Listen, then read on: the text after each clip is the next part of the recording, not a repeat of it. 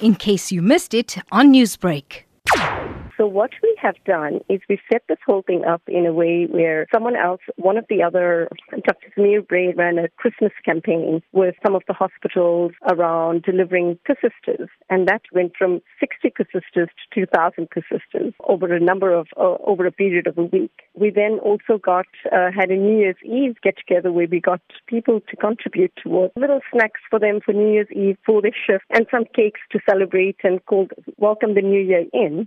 And that just kind of uh, rolled over from those two initiatives. And we had uh, someone posted on the Facebook page on the village and said, "Hey guys, healthcare workers, you know, what do you need, and how do how can we help you?" As a group of people with common interests, and uh, set up hospital heroes, and we asked gift of the givers, and they are willing to partner with us. So they we're doing this entire project in partnership with them, and so they're handling all the logistics and picking up and dropping off and collation of the donations and everything So this really is a, a project being done in partnership with them. Our focus is on refreshments. The staff are hot, they are tired, they are exhausted, and this really is just a little something to keep them nourished and loved during the course of the day and keep them energized during the course of their day. Their shifts are long. And then in addition to that, they have long commutes back to their back to their homes. They haven't had a chance to get off their feet during the day. So this kind of keeps them going. It's a simple ice cold bottle of water or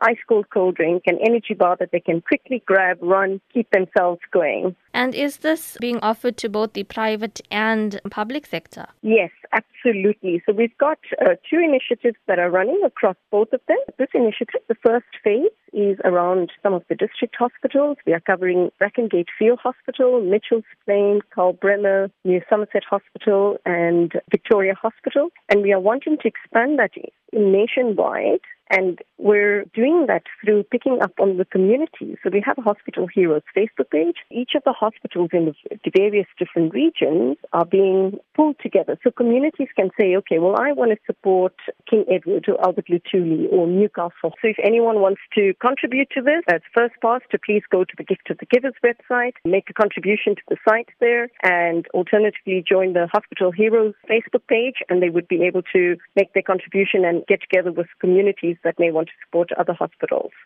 Newsbreak, Lotus FM, powered by SABC News.